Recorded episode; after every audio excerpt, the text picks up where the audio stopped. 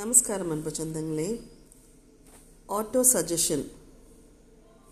உங்கள் வாழ்க்கையை கட்டுப்படுத்த தன்னியக்க ஆலோசனைகள். நீங்கள் அதை உணர்ந்தாலும் இல்லாவிட்டாலும் உங்கள் முழு வாழ்க்கையையும் தானாக பரிந்துரைக்கும் நுட்பங்களை பயன்படுத்துகிறீர்கள்.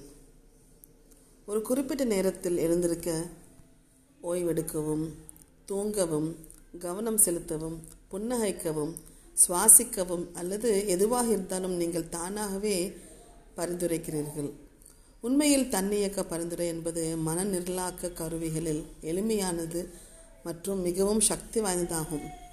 இது எளிமையான, எப்போதும் அணுகக்கூடிய எளிமையான மனசக்தி நுட்பங்களில் ஒன்றாகும். இது எங்கும் எந்த நேரத்திலும் செய்ய முடியும். வாகனம் ஓட்டும் போது கூட மற்றும் எந்த சிறப்பு திறன்களும் பயிற்சியும் தேவையில்லை. அறியாமலேயே எப்போதும் பயன்படுத்தப்படுகிறது. பெரும்பாலான சந்தர்ப்பங்களில் தானாக பரிந்துரைக்கும் நுட்பங்கள் மக்கள் அறியாமலேயே பயன்படுத்தப்படுகின்றன. அவர்கள் விரும்புவதை அடைவதை தடுப்பதற்கான ஒரு வழியாக. உதாரணமாக, அவர்கள் சோர்வாக இருப்பதாக உணர்கிறார்கள் அல்லது சொல்லும் நபர்கள் இருக்கிறார்கள். அவர்களால் அதை சரியாக பெற முடியாது. பின்னர் அவர்கள் ஏன் இப்படி உணர்கிறார்கள் என்று ஆச்சரியப்படுகிறார்கள். ஒரு வேலையை செய்வதை தவிர்ப்பதற்காக உங்களுக்கு யாராவது தலைவலி ஏற்பட்டிருக்கலாம். உங்களுக்கு பின்னர் உங்கள் தலையை காயப்படுத்த ஆரம்பித்திருக்கலாம். நாம் நினைப்பதை விட மனசக்தி நுட்பங்கள் மிகவும் சக்தி வாய்ந்தவை. மேலும் அவற்றை அறியாமலேயே பயன்படுத்துவதும் விளைவுகளை ஏற்படுத்தக்கூடும்.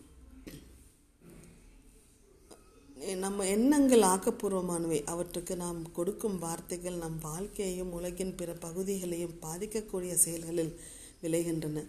நம்மளுடைய சூழ்நிலைகளுக்காக மற்றவர்களை குற்றம் சாட்டுவதை எப்போதும் நிறுத்துவோம். முடிவுகளை வெளிப்படுத்த நம் மனதின் சக்தியை பயன்படுத்த தொடங்குவோமா?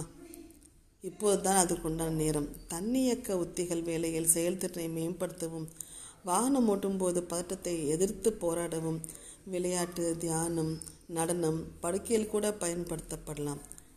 நீங்கள் உங்கள் நம்பிக்கையை அதிகரிக்கலாம். ஓய்வெடுக்கவும், செறிவை மேம்படுத்தவும், ஆற்றலை வழங்கவும், தூங்கவும் உதவலாம். எதிர்மறையாக அல்லது அறியாமையில் பயன்படுத்தப்படுகிறது. இந்த எதிர்மாறாகவும் செய்யலாம். உங்கள் திறமைகளை வலுப்படுத்தி உங்கள் வாழ்க்கையின் மீது கூடுதல் கட்டுப்பாட்டை எடுக்க அது உதவுகிறது. உங்கள் உள்ளுரையாடலில் கவனம் செலுத்த தொடங்கினால் எப்போது வேணும்னாலும் எதிர்மறையான சுய பேச்சு, குறிப்பாக பயம், சந்தேகம் அல்லது சுய வெறுப்பை வெளிப்படுத்தும் சுய பேச்சு, அதை அகற்றிவிட்டு பின்னர் அந்த சிந்தனையை நீங்களே மிகவும் நேர்மறையான மற்றும் ஊக்கமளிக்கும் வார்த்தைகளால் மாற்றலாம். இது உதாரணமாக, நீங்கள் ஏதாவது தவறு செய்து நான் ஏன் இவ்வளோ முட்டாளாக இருக்கிறேன், உடனடியாக அந்த எண்ணத்தை நீக்கு என்று சொல்லுங்கள். பின்னர் நான் நன்றாகவும் உணர்கிறேன் போன்ற நிலைமைக்கு பொருத்தமான நேர்மறையான மற்றும் ஊக்கமளிக்கும் ஏதாவது ஒன்றை சொல்லலாம். கவனம் செலுத்துங்கள், மனதை நிதானப்படுத்துங்கள் போன்ற விஷயங்களை சொல்வது போன்ற உங்களுக்கு உதவக்கூடிய ஒரு நேரடி ஆலோசனையும் நீங்கள் செய்யலாம். ரத்து செய் போன்ற எதிர்மறை எண்ணங்கள் நிறுத்த நீங்கள் ஒரு முக்கிய சொல்லை பயன்படுத்தலாம்.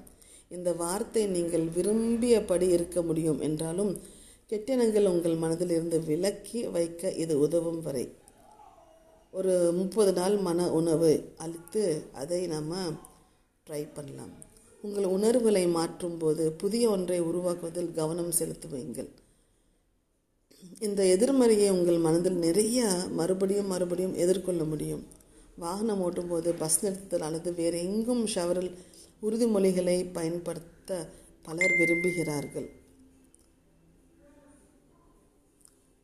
காட்சிப்படுத்தல் என்பது ஆழ்மனதின் மொழி. அனைத்து மனசக்தி நுட்பங்களும் காட்சிப்படுத்தலை பயன்படுத்துகின்றன.